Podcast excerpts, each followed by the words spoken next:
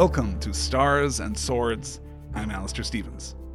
This week, we cross the halfway point of the novel as we discuss chapters 17 to 29 of Terry Miles' Rabbits, in which we meet Sydney Farrow, contemplate a world in which the Before trilogy is only a duology, learn about towers and about radiance, meet a man named Crow and visit with an old friend, get to know Neil, and Neil's mother, discover the Gatwick Institute and the Children of the Grey God, follow rockets to the Seattle monorail, and finally get something like an explanation of what is going on. Kind of, maybe.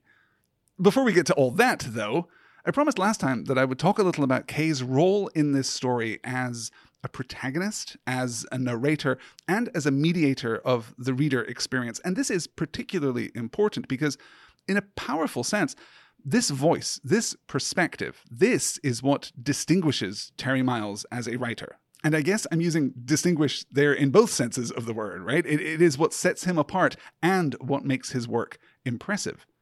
The Public Radio Alliance podcasts, including Rabbits, are all written as pastiches of NPR style, serial style investigative journalism.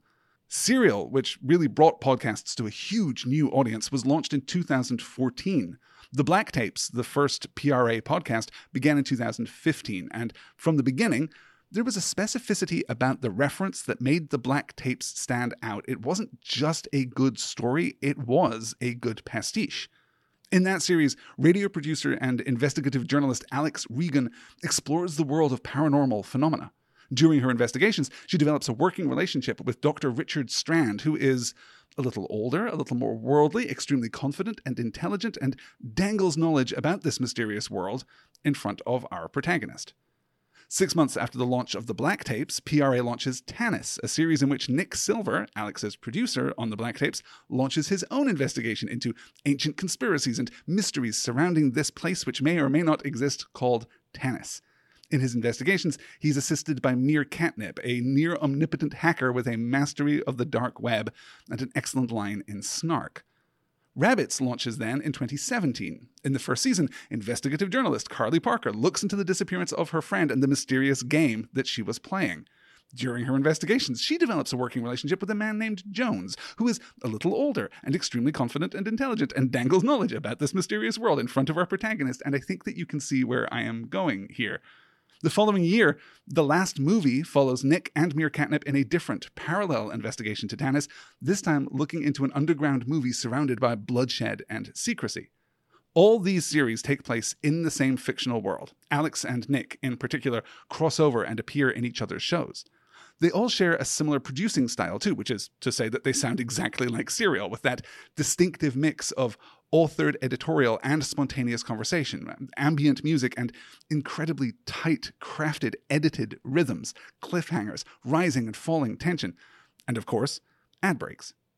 They maintain the illusion of the fictional world so completely that no one is publicly credited for voice acting these characters. Even Nick Silver, who is performed by Terry Miles himself, is referred to as Miles's cousin.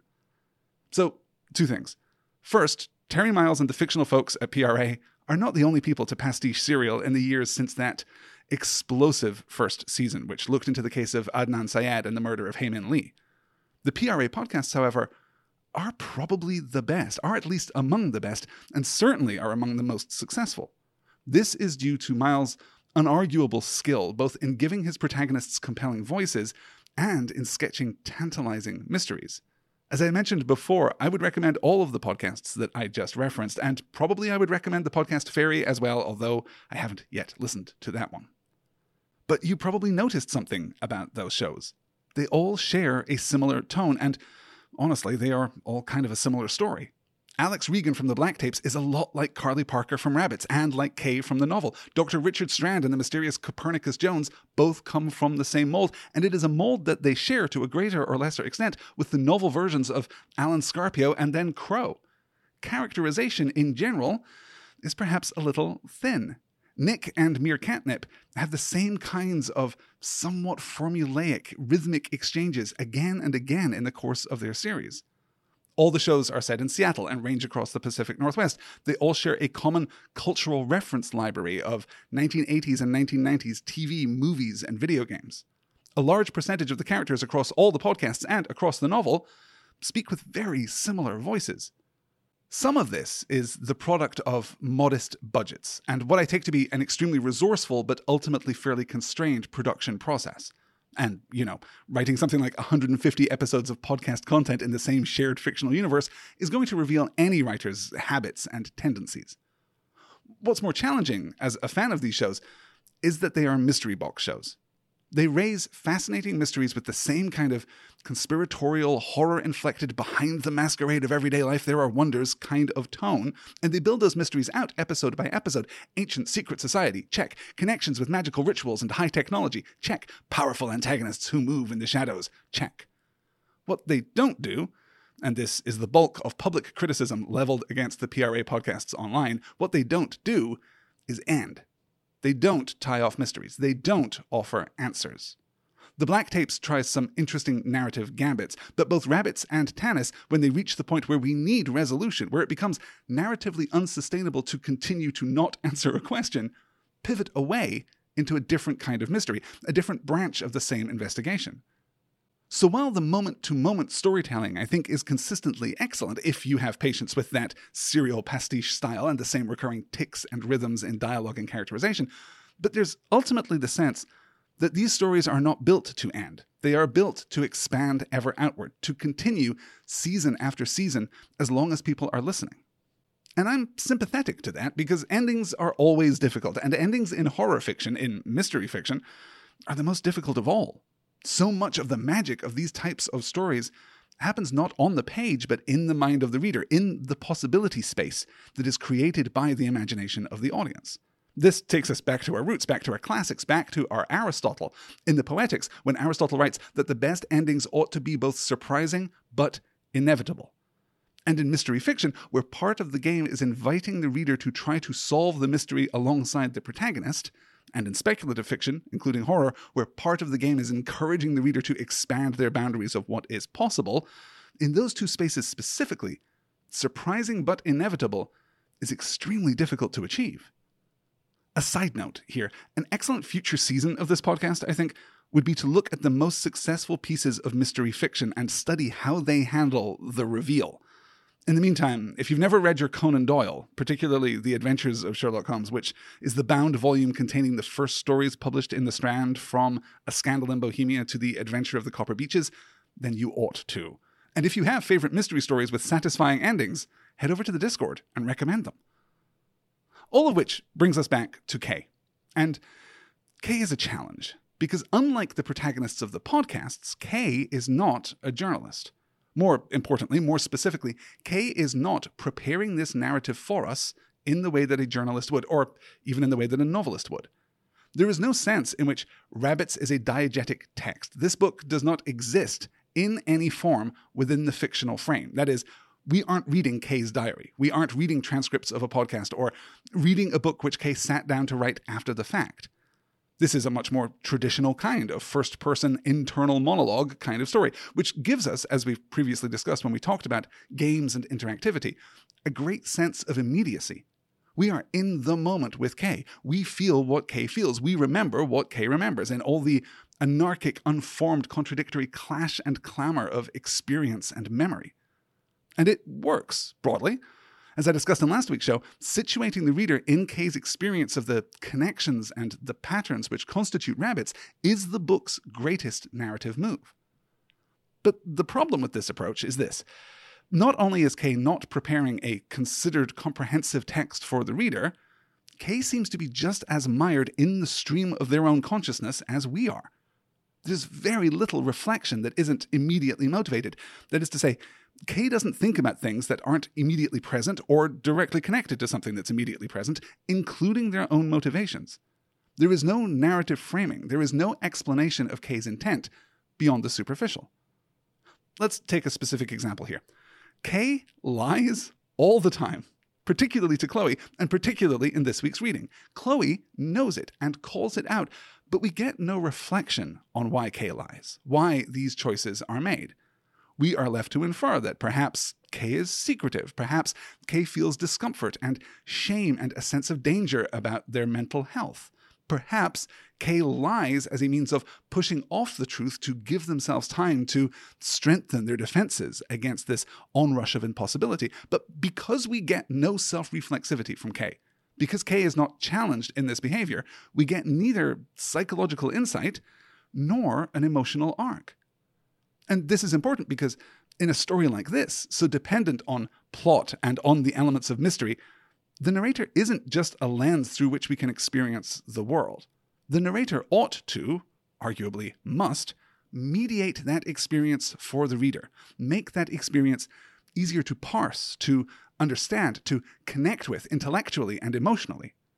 John Watson is present in his narrative account of the workings of Sherlock Holmes, and we occasionally do get some emotionally charged language when it serves the scene. But Watson's primary aim, textually and extratextually, is to tell us about his associate's amazing deductive prowess. Kay explains the personal emotional connections, usually, but doesn't try to frame what is happening for our benefit. And Kay not only doesn't mediate the plot for us, but actively impedes our understanding of it, leaving us to piece together the timeline, as we did last week, and to draw connections between Kay's encounters with the more impossible elements of their experience, which we'll talk about in just a little while.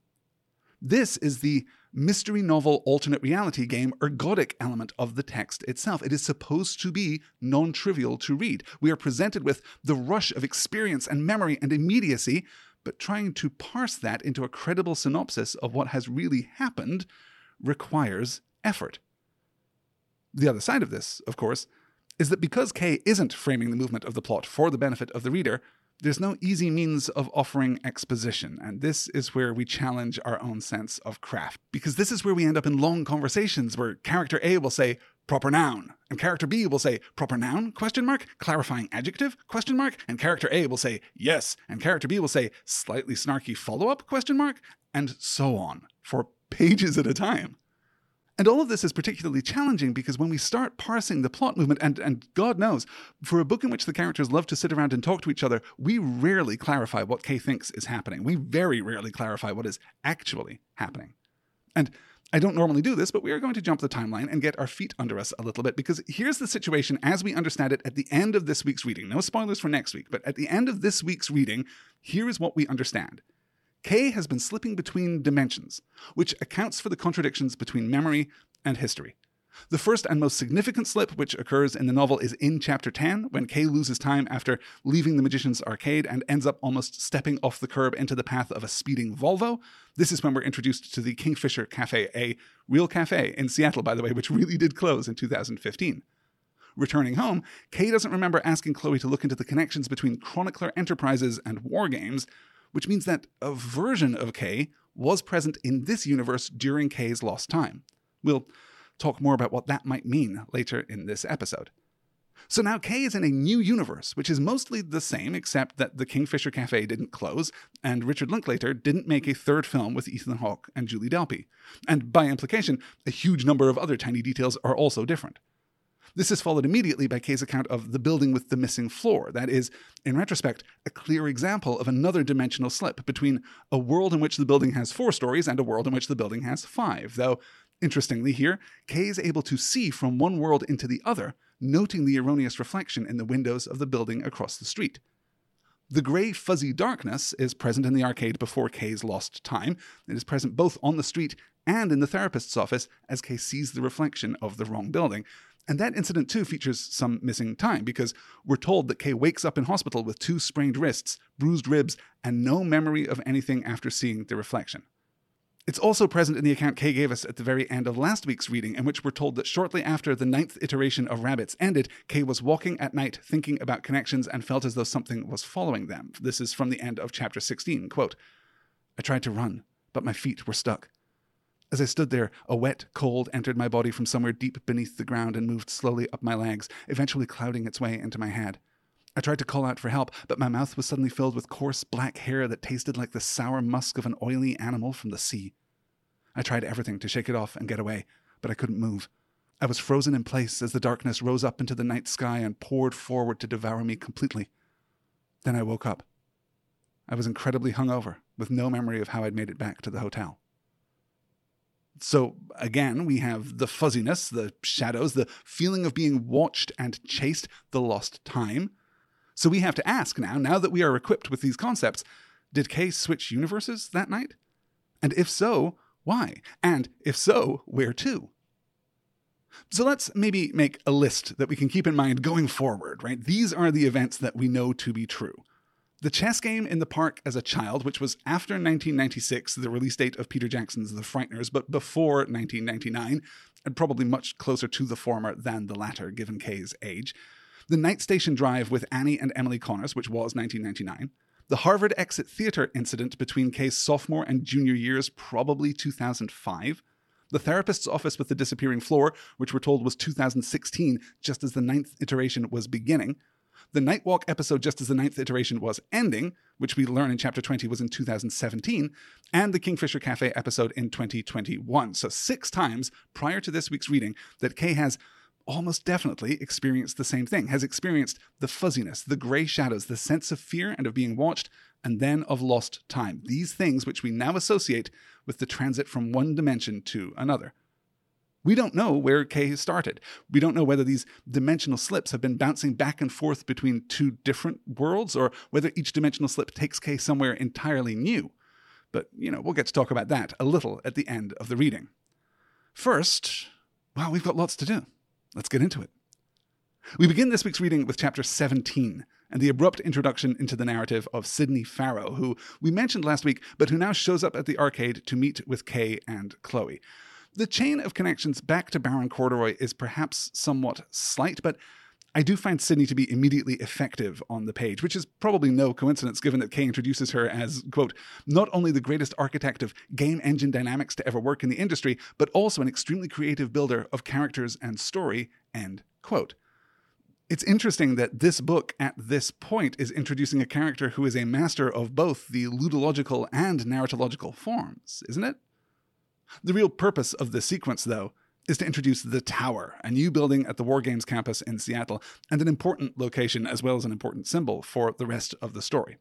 We also note that testers on the video game that Sydney Farrow was working on have been getting sick and dying in mysterious circumstances connected to strange videos just like the one that Baron Corduroy was watching. We also introduce here the Byzantine Game Engine, a framework that can be used to build and publish video games. Byzantine here has two obvious meanings. The first and root meaning is the adjectival form of Byzantium, the Greek settlement on the European bank of the Bosphorus in modern day Turkey.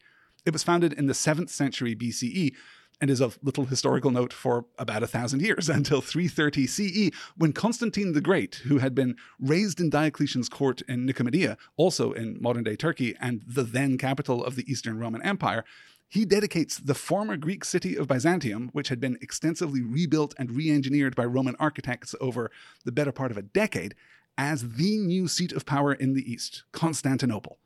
So, the use of Byzantine in the name of the game engine is interesting in that sense because it is perhaps what goes before. It is the foundation. It is the precursor to what is great, which actually is a pretty good name for a game engine that is going to be used to build the actual products that people will be interacting with and playing. But the modern sense of Byzantine, and, and by modern here, I really mean it because the word only has this meaning in English for about 90 years since Arthur Koestler's usage in 1937. The modern sense of the word Byzantine means complex and devious and treacherous and inscrutable, duplicitous and dangerous qualities associated with the imperial court of Constantine the Great in the popular imagination of the 20th century.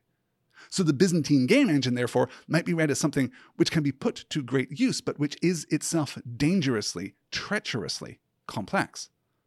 This might be related to its apparent purpose, producing virtual reality environments that are indistinguishable from real life, except, as Sydney notes, for the absence of smell, the explanations that she offers may be a little arcane if you're not already plugged into video game culture and digital spaces, but she's talking about a system that can create completely immersive virtual worlds, worlds which feel real.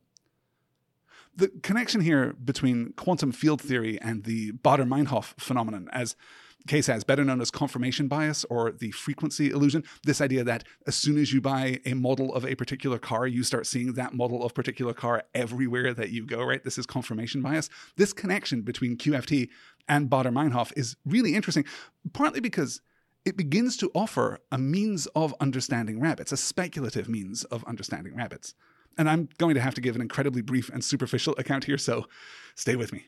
Quantum field theory, QFT, is the conceptual framework for our current understanding of particle physics, that is, how particles act and interact in the real world. QFT tells us, most simply, that what we traditionally thought of as particles are actually the measurable results of vibrations in quantum fields, which means that on a very superficial level, that they are expressions of probability, not certainty. Probability, not certainty, is the means by which we must understand the subatomic world. We cannot say where an electron is, we can only say with clear probabilities where it could be.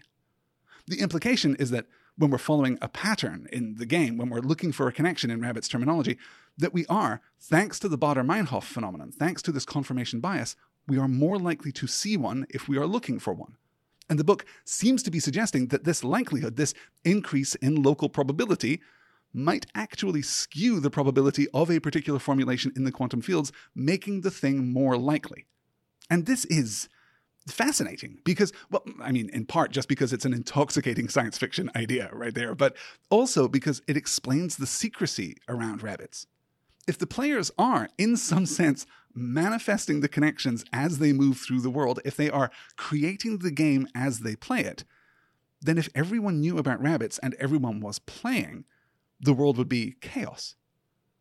All of this is speculation, and we're running up hard against my Renaissance man, by which I basically mean Renaissance era understanding of particle physics. But to circle back to the beginning of this episode, this is a perfect example of rabbits offering a really interesting idea to the reader, but the substance of that idea remaining largely opaque because K isn't fulfilling the narrative function and clarifying it.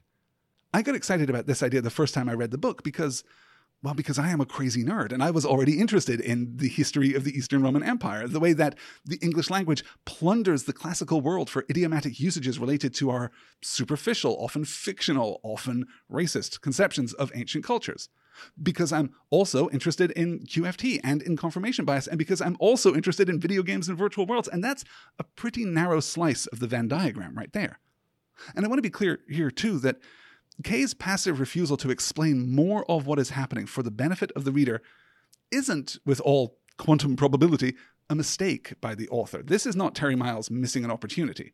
Rather, it's an invitation to the reader who cares, who wants to delve more deeply and to find the clues, to solve the mystery and do the legwork. It is a feature, not a bug, of a text that wants to be enigmatic and wants to some extent to behave like a game. This is also the point in the story where savvy and experienced science fiction readers, oh, I should note, including Eric over on the Next Word Discord, who anticipated this move after last week's reading, which is impressive, might start thinking about simulation theory. And I have to say, if I was preparing this podcast in 1998, this would be a much more difficult idea to communicate. I mean, not least of all because I would have to start by inventing podcasting. But thanks to the Wachowski siblings, I can encapsulate most of the foundations of simulation theory by simply asking, what if The Matrix because at its simplest level, simulation theory posits that what we experience, the world around us, the universe beyond, is just not real, but rather a fake of some kind which we are apprehending as real. The wall of Plato's cave, for example, in which all we see are the shadows cast by the firelight. The current idea, the most fashionable idea, credited to philosopher Nick Bostrom, goes like this it seems obvious that computing power is going to continue to increase and increase and increase and will sooner or later become effectively infinite. The kind of computing power you might find in a high tech tower in Seattle, for example. At that point, scholars and academics and historians will presumably use that amazing computer power to create virtual worlds of the past, simulations of the past, to better understand their origins. They could mathematically recreate perfect copies of their historical world every river, every forest, every city, every person, every fruit fly. And if they can someday do it, and if it is by that time basically free and basically trivial, then wouldn't we expect them to do it a lot? To make lots of virtual terraria containing simulations of their own past universe? If they are sufficiently sophisticated, could they not create a terrarium within which scientists create a secondary terrarium? The snow globe within the snow globe, and an effectively infinite number of those? And if so, isn't it mathematically much, much more likely that we are not living in the single, solitary, real world, but rather in one of the thousands or millions or billions of functionally identical simulated worlds. And there are, of course, innumerable expansions of this argument and counter arguments and counter arguments to the counter arguments and so on and so forth. And those would be better suited to my increasingly inevitable amateur philosophy podcast, I guess. But what matters most in Rabbits is that simulation theory also offers an explanation of what is happening to K, a different explanation from our dimension slip hypothesis that I mentioned earlier. If we are living inside of a simulation, are the rabbit's connections just glitches in the matrix? Or perhaps some subtle means of drawing our focus and attention, not random, but rather architected by some unknown mind outside of the simulation? It's an interesting thought. And with that, we're seven pages into today's 150 page reading, so I had better get moving. There is not a lot to say about Kay's memory of a third Richard Linklater before movie here, particularly because I've already alluded to it in last week's reading, except to say that those films are among my very favorites, and if you've never seen them, you absolutely should. It seems unlikely now that we are going to get a fourth entry, and increasingly forthright Julie Delpy sank the idea in 2021 after Linklater apparently brought her a pitch. But who knows? Things change all the time. From here, we transition into a very different kind of science fiction adventure. Although, now that I think about it, and as Kay is about to call out at the beginning of the next chapter, the identical twins are also very Matrix. This is the return to the narrative of the character now identified as Swan, the woman who met with Kay in the diner after Scarpio disappeared what feels like a lifetime ago. They take Scarpio's phone, which Chloe has bugged, and our heroes set off in hot pursuit. From there, we move through the visit to the museum and the connections with Dante, as well as the discovery of the QR code in the art of Gustave Doré, which I must admit, I really love as an ancient conspiracy Da Vinci Code kind of twist. It's at the beginning of chapter 19, however, that we get our next turn in the plot. Kay's dream sequence, beginning with gravity going away and a sudden ascent into space of everything that is not tied down.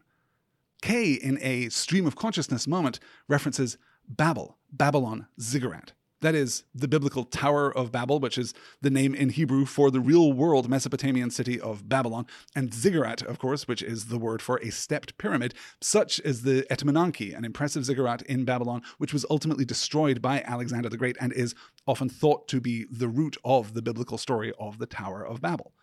And we might be able to make something of the biblical story of that tower, of course, and God's decision to sow confusion and discord among the peoples of the earth by separating their languages and ensuring that they could not communicate effectively enough to build the tower, and, per the story, to name themselves.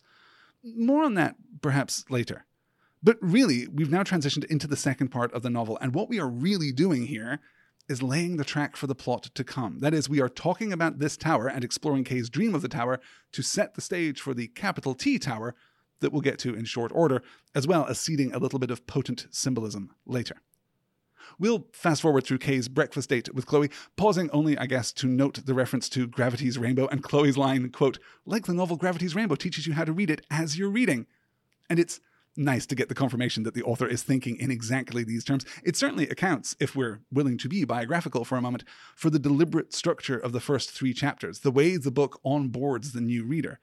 I myself, I must confess, have bumped off of Gravity's Rainbow more than once, but if you love the kaleidoscopic conspiratorial elements of Rabbits, I highly recommend Thomas Pynchon's The Crying of Lot 49, or I guess you could just wait until we inevitably cover that book right here on this podcast. At the end of this chapter, we are told that Kay doesn't recognize the green glass tower at the head of the War Games campus, which we'll circle back to after we revisit the arcade and another of Kay's briefings on rabbits.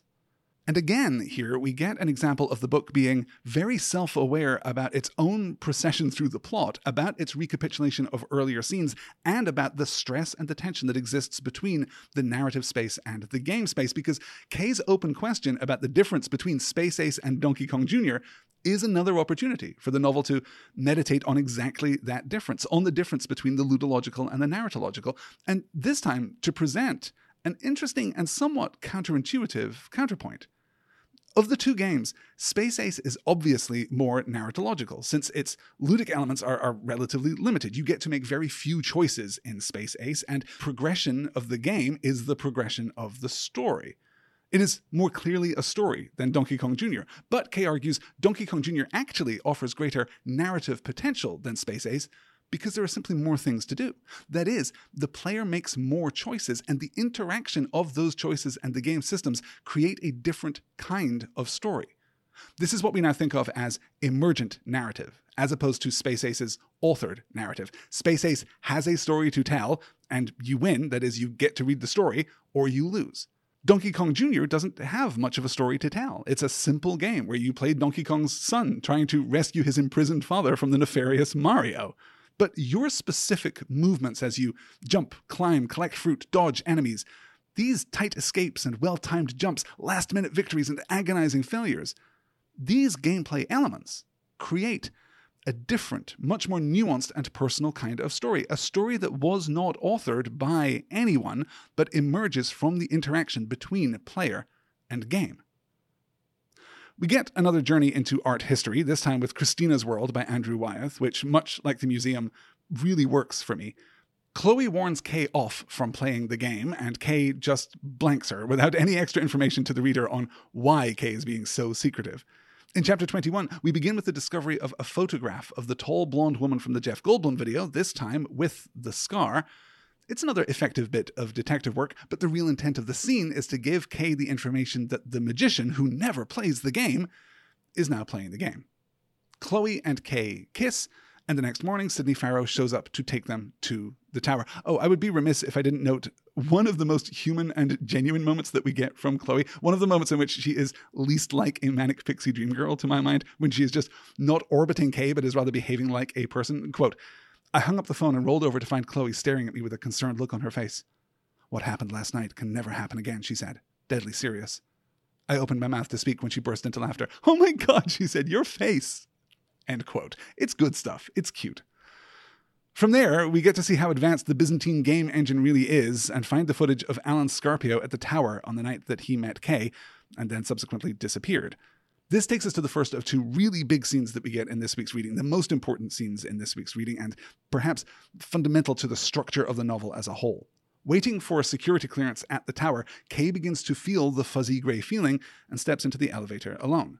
She emerges into the penthouse space with its lavish descriptions of high tech meets retro opulence, and then, of course, we're introduced to the mysterious Crow, and to Crow's global monitoring and information system, apparently running off the giant server farm that fills the tower. This, thematically, of course, ties us back to quantum field theory and the idea that probability is only a product of incomplete data that if we knew enough, we could conquer what Dr. Ian Malcolm, sitting in the back of a jeep on a subtropical island dropping water on Laura Dern's hand, might call chaos theory, the intersection of complex systems which yield massively unpredictable results. But with enough information, perhaps, we could distill out the absolute truth. And with enough information, perhaps, we could apply specific leverage to force the system into a new, stable pattern. This belief that chaos is only the product of an incomplete understanding is one of the big philosophical breaking points in the mathematical and pseudo mathematical philosophical communities. We also introduce here the critical idea that there are, in fact, lines of force and energy in the world called Meacham radiants, kind of like ley lines. And for all that Crow likes to talk, we don't get here a lot of concrete information, though we are introduced to the idea that navigating or manipulating the radiants, which are naturally occurring, could result in an individual slipping between dimensions. This is presented with the kind of emphasis that suggests it's supposed to be taken as a possible alternative to the simulation theory virtual world explanation that we might have been otherwise inclined toward earlier in this reading. This, we are told, is the work that brought Kay's parents to Washington in the first place. At this point, we get a momentary reintroduction to Emily Connors, who is visibly angry with Crow, and we'll circle back around to that in a little while. In the meantime, we get an abrupt goodbye from Crow, and when Kay returns to the ground floor in the elevator, she finds that no time has passed for Chloe and Sydney. They get back in the elevator, return to the top floor, only for Kay to learn that it is different now, that Crow's luxurious workspace is nowhere to be seen, and so Kay, of course, faints. Again, lost time. Kay returns home with Chloe and enumerates the many questions left over after the meeting with Crow. Then, in chapter 25, Kay goes to War Games to meet with Sydney Farrow, but after an unlikely meeting with a surprising number of Dalmatians at an intersection, Sydney Farrow no longer recognizes Kay. It is unclear where or when this change occurred, but Kay also realizes here that they have lost an entire day, that it is now Monday. In another enigmatic meeting, Crow warns Kay to stop playing rabbits or the world will change and everyone Kay knows, including Chloe, will forget her. The shift here, the move from investigation to paranoid conspiracy thriller, is an effective one, and it's a slow burn too, because ever since Kay first went to the tower, we have been seeding the idea that these implausible coincidences are happening to Kay rather than being found themselves. And there's an interesting narrative tension at the heart of that misunderstanding, that misapprehension on Kay's part. Kay seems to believe that Crow somehow took them to the penthouse suite in the tower, though we, the readers, more considered, more detached, more discriminating perhaps, note that Crow is surprised by Kay's presence.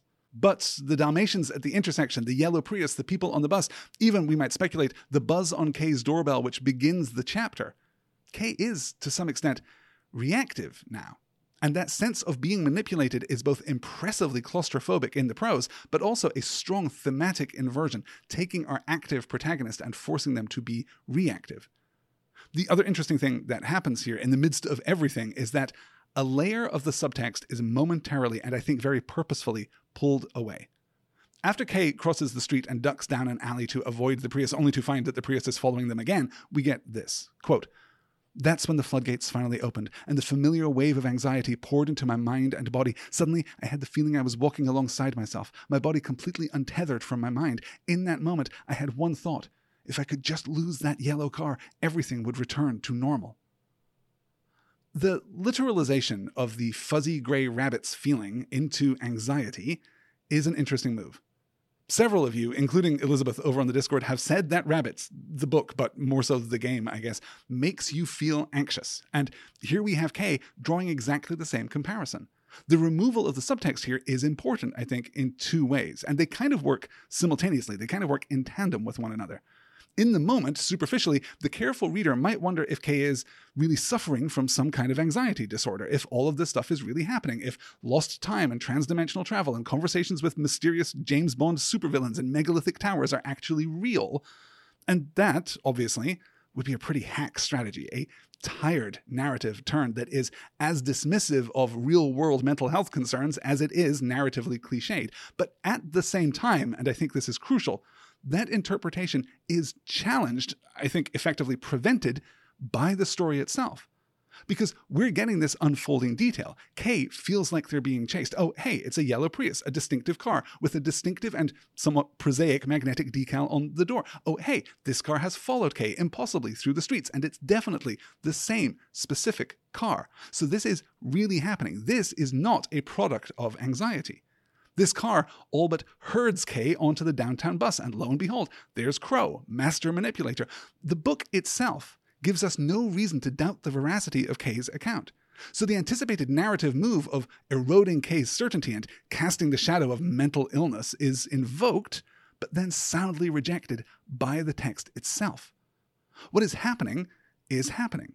Even the meeting with Crow is ultimately confirmation of Kay's experience because Crow confirms Sydney Farrow and Chloe and Kay's parents. So while the meeting with Crow might feel, on the one hand, somewhat repetitive of the meeting that we just had in the tower, bringing Crow down from the tower into the real world, challenging Kay's perception of events, twisting the lines of probability in a way that is likely to make Kay feel as though this isn't real, and credit too to Miles for not using cheap and loaded ableist words to describe how Kay could be feeling in this moment. Then absolutely confirming that to whatever extent is important, this is absolutely real. Well, I admit, I always enjoyed the tense, impossible pursuit across the city, but realizing the narrative strategy here, the implicit rejection of any idea that this could be happening in Kay's head, while preserving Kay's sense that this could be happening in Kay's head, I think it's it's a masterful stroke, and I think it made me appreciate it even more. We're suddenly moving fairly quickly through the events of these chapters, and that's because the book really takes a hard turn toward plot here, though it is a disjointed, erratic, lurching kind of plot progression marked by uncertainty on the part of Kay and this recurring, looping kind of repetition because we introduce Sydney Farrow, who is not dissimilar from Baron Corduroy, and we loop back again to the briefing at the arcade, and we loop back again to the introduction of Crow, who is not dissimilar to Alan Scarpio. It feels as though parts of the second act of this book are clarified, distilled recapitulations of parts of the first act. And I don't know how intentional that is. In the chapter break between chapters 25 and 26, Kay apparently loses more time, perhaps implying something about what Crow did on the bus or is doing in aggregate. The novel is giving us a vocabulary now for understanding what is happening, though it is incomplete. There's a grammar and a syntax that we have yet to grasp, but we do have at least some sense of what is possible. Kay comes clean with Chloe, who is skeptical until it turns out that Kay accidentally recorded the whole conversation with Crow, conveniently. And from there, we track down Neil, the so called Fat Man. The story that he tells them about John Lennon starring in the movie War Games, by the way, is a slightly dramatized version of the truth. Uh, Lasker and Parkes, who began developing the film under the name The Genius in 1979, wanted at first for the protagonist's mentor figure, Professor Stephen Falken, to be played by real life genius, Professor Stephen Hawking, thus the similarities in name. But they then felt that unflattering comparisons might be drawn between their film and Stanley Kubrick's Doctor Strangelove. The second choice after Hawking was Lennon, who they felt embodied the film's humanist, pacifist spirit. This was, though, a very early part of the process, and before the script had turned into the story about interconnected computers, the early days of the internet, and the power of the hacker. Lennon dies in December of 1980. The film ultimately shoots between August and November of 82, with esteemed character actor John Wood playing the role of Falken. I love war games and strongly recommend it. And would say furthermore that if you want to create within yourself some of this appreciation for 1980s and 1990s era technology, if you want to incept yourself into loving this aspect of Rabbits too, go and watch War Games from 1983, go and watch The Last Starfighter from 1994, and definitely go and watch Sneakers from 1992, which is a very direct precursor to Rabbits. The narrative strategy here, with the introduction of Neil and the return to some of the mysteries from very early in the book, is pretty transparent. I think we have spent a long time away from the mystery of Alan Scarpio and his hope that Kay could help fix the broken game. And the narrative has carried the magician away from us now, too. So, in the same way as we introduced new Baron Corduroy in the form of Sydney Farrow, and in the way that we returned to the briefing scene at the arcade, and in the way that Crow is not unlike Alan Scarpio, now we have someone who is not unlike the magician. We've circled back to some of these foundational questions, informed to an extent by our new understanding of what the game is, and of course by the looming presence of Crow. What is rabbits? How is it broken? Where is Scarpio? We've come back to our first principles. But we also want to connect Neil to the current state of the plot so he unveils Mother, his low tech, low budget alternative to Crow's high tech monitoring system. By implication, he acknowledges Crow's superiority when he says that whoever has the first quantum computer becomes a de facto superpower in their own right. Quantum computers, by the way, which use a probability wave to determine the charge on a particle rather than a classical zero or one, uh, an on or off used in classical computing. They already exist, by the way. IBM currently has a 127 qubit Eagle computer, and all the other tech giants have their own variations. The technology is real. The problem is, it is really unreliable right now, with the quantum computers, the best quantum computers, averaging one mistake every thousand calculations or so, which makes them useless. But we'll get there. And when we do, we will be forced through an ungainly transition away from classical computing, though unlike Neil, I am a little more sanguine that the international scientific and engineering communities will keep the creator of the first stable quantum computer honest. It's a little oblique here, perhaps, because of that looping, repetitious style of conversation that we've noted before, but it seems as though Neil lays out fairly effectively the plot of the book as we now understand it. Kay mentions the Moriarty factor, the idea that Rabbits is run by an individual with the time and the money to make all these weird things happen, and Neil generalizes, quote, somebody behind the game spending a whole bunch of money to make things happen. Which seems to be, of course, exactly what Crow is doing, not literally, but through an abstracted mechanism that we don't fully yet understand. We get the mention of the children of the Grey God cult, and then we get a primer on the Mandela effect, and then get a couple of interesting scenes which I really struggle to read clearly. The first is Kay's reflection on Chloe being stranded on the northern anchor of the Aurora Bridge and the justification that Kay offers for the game. Quote, we each had our reasons for wanting the fantastical world promised by rabbits to replace the flawed emotional narrative of our real lives. For Chloe, escaping into a mysterious world meant that she was able to forget her family for a while and focus on something exciting that she was really good at. For me, Rabbits was a way to try and hang on to the sense of mystery and wonder I'd been obsessed with as a kid. But it was more than that. I'd always imagined my obsession with the game was somehow helping me get over the loss of my parents. This is followed by Kay giving Chloe exactly the kind of instructions that Chloe had previously given Kay. Don't play the game, it's too dangerous, we need to take care of you, you shouldn't be doing this. We even flag this with Chloe snapping at Kay about being the voice of reason, and Kay replying, Hey, we voice of reason each other, it's what we do. Citation needed. And this exchange ends, of course, with Kay wondering if they are on the brink of a mental or emotional breakdown, and I just don't know what to do with all of this. It seems to be, it seems as though the intent is to reframe, to adjust the emotional stakes of the story. There's been no suggestion up to this point that Kay is navigating the death of their parents through this game. The language we have used has been about compulsion, it has been about obsession, it has been about addiction, which doesn't mean that it isn't a consequence of their parents' death, but it does mean that this has not been a conscious healing process. So here's the question is this part of the book a poorly judged narrative strategy, a, a, desire to reframe the emotional stakes and the emotional dynamic between Kay and Chloe, or is it an indication that something has been changed? That we are supposed to understand that this is a new state of affairs? The latter is seductive, but unfortunately, I'm inclined to view it as the former, partly because of where we go next, but partly because this is the rhythm of the book explore an avenue, make incremental process in our understanding, go back to Kay's apartment, doubt our purpose, make or extract a promise that we're going to leave rabbits alone, have some dream or some kind of vision overnight, wake with a start, and then get immediately back to it like the conversation from the previous night hadn't happened at all. This is the structural reflection of the looping dialogue, the repetitious dialogue that we've observed before. And this may be a higher level commentary about what it feels like to be addicted or to be in a pattern of self destructive behavior.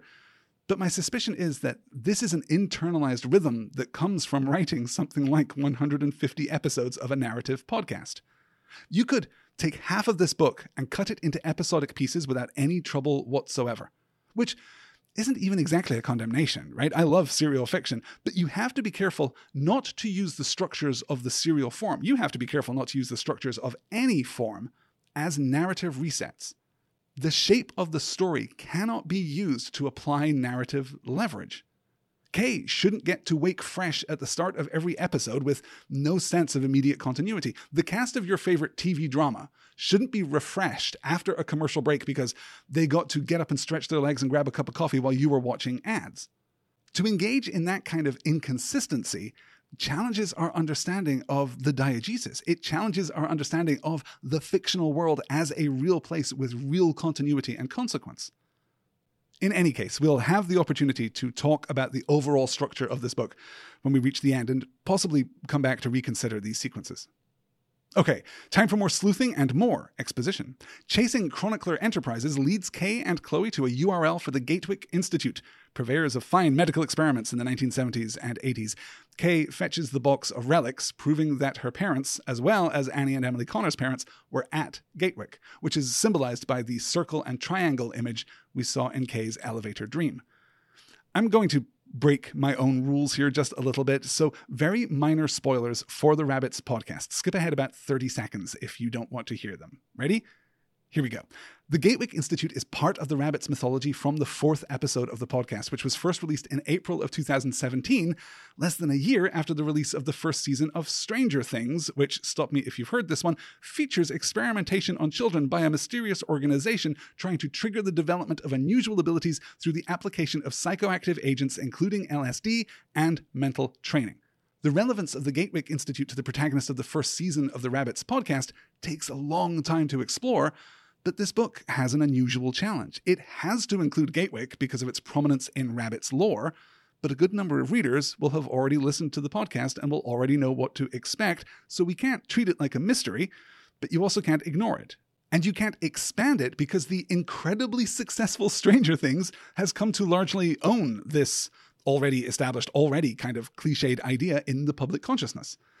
It is a tricky dilemma. And Miles opts for an interesting, almost surgical solution.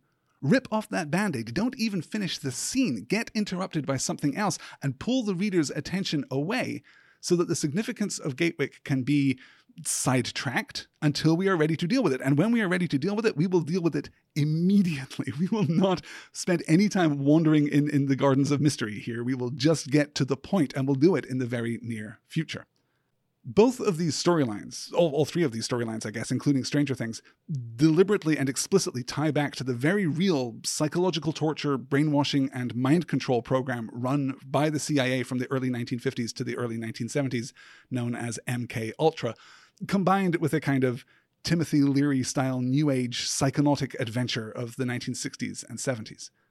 We'll note again here, too, that Kay constantly lies to Chloe about almost every element of what is happening here, recognizing the building, recognizing the symbol about Emily Connors. Then we transition out to the phone call with Chloe's cousin, which interrupts our study of the Gatwick Institute, and then we move on to Carlotta Blake, who tells our heroes about the cult of the Grey God, their sacred path, their search in London for a street that doesn't exist, a search which ends in the disappearance of two young women. We hard cut back to the next chapter and to drama, to Kay going to the Pike Place market, only to be charged by a black sports car, Swan and the Matrix twins, two more cars, and then a van bearing the sign for Golden Seal Carpet Cleaning, the business that Kay was investigating as a connection to the mysterious Hazel. Kay is dropped off in the Fremont district of Seattle, right into a classic chain of Rabbit's connections. The rocket, which is a real salvaged object sculpture, a VW bug playing the Def Leppard song, a couple wearing different rocket related shirts, all the way to the Fremont Troll, which is, of course, also a real piece of public art in the city. Clues point Kay to the Yaquina Head Lighthouse in Oregon. A Google map search yields an instruction to take the monorail. And honestly, it has been so long in this book since we have had one of these point to point, clue to clue adventures that it feels thrilling. I think probably that this is the best piece of mystery puzzle architecture that we get in the book. The turn to the lighthouse, I think, is particularly strong and, and surprising. All of this, though, exists to get us to Emily Connors and to the second of the giant exposition scenes in this week's reading.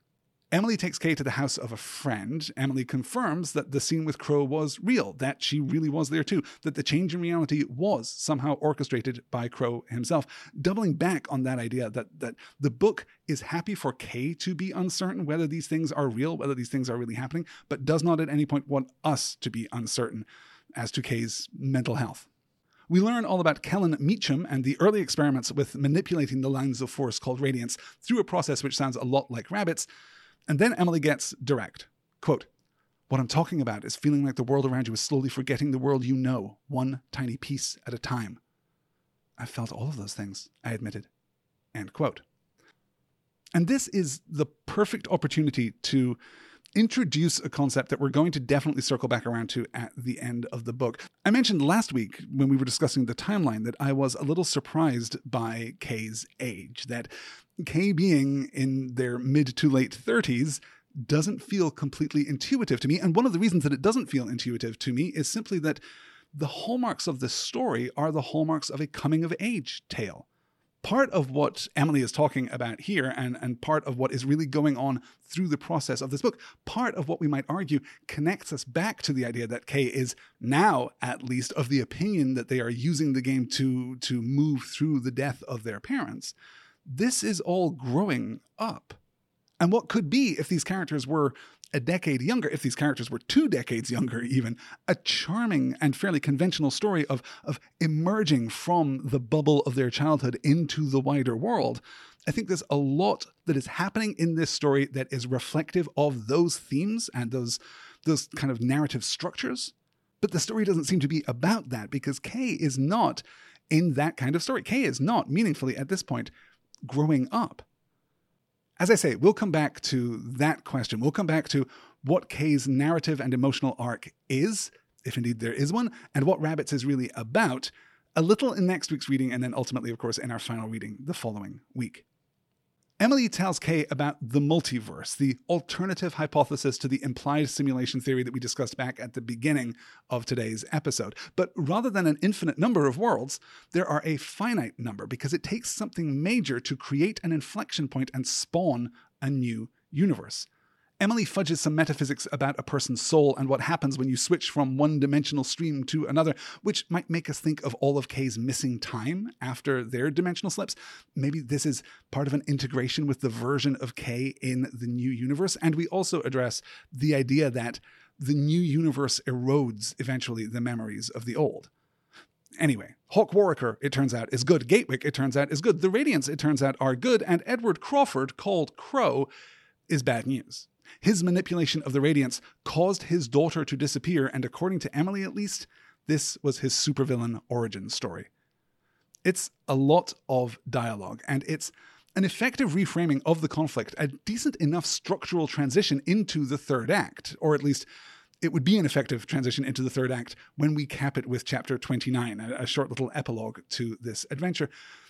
And that, I think, is the problem with this week's reading. I've been perhaps a little more negative on the book this week than I intended to be. And it's because, in part, second acts are difficult. Second acts are in, in much the same way as the magician defines rabbits as being everything that is not everything that is not rabbits, right? The second act is everything which is not the first act and everything that is not the last act. It is everything that is the middle of the story. And progressing with purpose through your second act is the greatest challenge to any writer. I think you can separate out the really great writers from, you know, capable and middling writers. Anyone can write a strong beginning. J.J. Abrams can write a strong beginning, and anyone can write a strong, emotionally rewarding climax, if not an entirely emotionally or intellectually satisfying one. You can at least have a fist fight and set off fireworks, right? You can always have something at the end of the story that feels like terminal punctuation. That is relatively easy. But sustaining the plot between those two pillars, that is much more complicated. And what we see here is Terry Miles, to some extent, trying to re engineer the book on the fly, trying to reshape it as we go, trying to take all of that momentum out of the first act and turn it to slightly newer purpose, to refine and clarify these ideas as we move forward with a fairly rhythmic, fairly episodic, and therefore fairly repetitious sequence of events. It's not entirely successful. It's certainly not entirely unsuccessful either. And it is the kind of thing that we can only really see clearly when we have moved past it. It is the kind of thing we can only see the second act when we are deep in the third or when the story is already over. We'll talk a little more about that next week as we move into the third act of Rabbits. If you enjoy Stars and Swords, if you've made it to the end of this podcast, then I would like to ask you a huge favor. I would like to ask you to take just a minute right now and thumbs up or rate or review this podcast on whatever platform or device you are using to listen to it. I don't pay for advertising. I won't take money from other people for advertising either. So, organic growth through recommendation is the only way we have of building this community, of finding more people who want to hang out and talk about books the way that we talk about books. And every person who listens makes it easier for me to create more podcasts. So please, even if you've never done it before, especially if you've never done it before, drop a thumbs up or a comment or a rating or a review. And if you need inspiration, if there happens to be a text box there and you want to type something into it, Richard Linklater, as we know, made three films, in our dimension at least, about Celine and Jesse. Before Sunrise, Before Sunset, and Before Midnight. If they make that rumored fourth film, what should it be called? Let me know in the comments or in an iTunes review, and I'll read some of my favorites in the next bonus episode. So that's going to do it for us. Next week, we knock out the majority of the rest of the book with a much shorter reading, I have to say, chapters 30 to 41. The following week we'll only have 4 chapters to cover, really just the climax, and therefore we will have time for some Q&A. So if you already have questions, theories, recommendations of similar work, then get in touch. Stars and Swords Pod at gmail.com or stop by the Discord via the Patreon page at patreon.com slash next word. One last thing before we go, just to give you advance warning of our next series. The Patreon patrons have cast their votes, and in a last minute squeaker of a victory, the winner is V.E. Schwab's The Invisible Life of Addie LaRue. Congratulations. I cannot wait to look at that book. I cannot wait to break it down and start working on a schedule for it. It is very likely, considering our progress with Rabbits, that that series will indeed begin on February the 11th. So go pick up your copy today. You can start reading ahead if you like. Stay tuned for the reading schedule. And absolutely stay tuned for the next Patreon poll, which will be going up around the same time, somewhere around February 11th, so that you guys can choose the fourth book that we will cover here on Stars and Swords, footnoting genre fiction. That is going to do it for this week. If you like this show and would like me to make more, head on over to offer your support at patreon.com slash next word. And as I say every week here at the end of the show, win the game, save the world. Thanks for listening.